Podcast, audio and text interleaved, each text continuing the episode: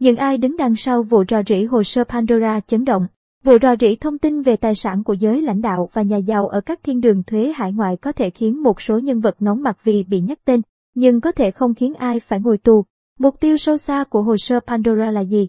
Vậy tại sao Hiệp hội Nhà báo Điều tra Quốc tế ICIG lại quyết định công bố hồ sơ Pandora, đợt rò rỉ thông tin mới nhất, lớn nhất từ trước tới nay? Theo đài Sputnik, Nga, cơ sở dữ liệu rò rỉ hải ngoại trực tuyến của ICIG được công bố cùng lời miễn trừ trách nhiệm, thừa nhận rằng giữ tiền và tài sản ở thiên đường thuế hải ngoại không phải là hành vi phạm tội. Lời miễn trừ trách nhiệm này có đoạn, có những cách sử dụng ủy thác và công ty hải ngoại hợp pháp. Chúng tôi không có ý định ám chỉ bất kỳ ai, công ty hay thực thể nào trong cơ sở dữ liệu rò rỉ hải ngoại ICIG vi phạm luật hay có hành vi sai trái. Để có lượng dữ liệu 2,94 terabyte trong hồ sơ Pandora, Trang web của ICIG đã mời gọi mọi người tiết lộ thông tin cho các nhà báo. Những người tiết lộ thông tin cho hồ sơ Pandora tới từ 14 công ty hoạt động ở 13 khu vực. Trong khi đó, vụ hồ sơ Panama năm 2016 chỉ dựa trên hồ sơ của một công ty luật duy nhất ở Panama là Mossack Fonseca. Tuy nhiên, trong thực tế, nhiều thông tin về tài sản hải ngoại đã sẵn có công khai. Ở Anh, Mỹ và Australia, trong chục năm qua, giới chức thuế yêu cầu bắt buộc cá nhân đăng ký tài sản ở nước ngoài, nếu không sẽ bị truy tố. Ba quốc gia này chia sẻ thông tin đó để hỗ trợ chống trốn thuế. Đạo luật trừng phạt và chống rửa tiền của Anh năm 2018 yêu cầu thiết lập hệ thống đăng ký các lợi ích ở nước ngoài mà ai cũng có thể truy cập. Thực ra, dữ liệu từ cơ quan thuế của Anh cho thấy cứ 10 người Anh thì có một người có lợi ích tài chính ở nước ngoài. Tuy nhiên, ICIG chỉ liệt kê các giao dịch tài chính, tài sản của các lãnh đạo thế giới hiện nay và trước kia để kích thích độc giả. Trong những cái tên bị nhắc đến có những quan chức ở một loạt quốc gia đang phát triển cũng như những nhân vật gần đây bị thất sủng ở phương Tây. Một số người quen của Tổng thống Nga Vladimir Putin cũng bị điểm tên cùng với các cố vấn của cựu Tổng thống Donald Trump.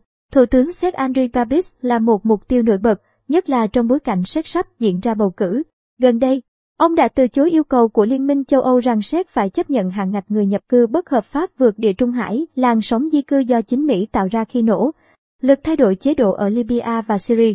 Hồ sơ Pandora cho thấy ông Babis dùng công ty đầu tư ở thiên đường thuế để mua một lâu đài 22 triệu USD ở miền nam nước Pháp. Ông Babis là phản đối các thông tin rò rỉ về tài sản của mình và coi những thông tin này là nỗ lực nhằm làm ảnh hưởng tới cuộc bầu cử tháng này.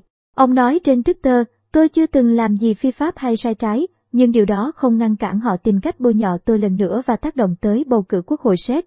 Một gương mặt khác là Tổng thống Ukraine Volodymyr Zelensky. Trên danh nghĩa là đồng minh phương Tây nhưng đã không còn được sủng ái ở Washington sau vụ ông Trump đề nghị ông Zelensky điều tra các phi vụ đáng ngờ tại Ukraine của đương, kim Tổng thống Joe Biden. Những người chống lưng. Vậy ai là người trả tiền cho 240 nhà báo của ICG để ra soát, phân tích hồ sơ tài sản của các cá nhân ở nước ngoài?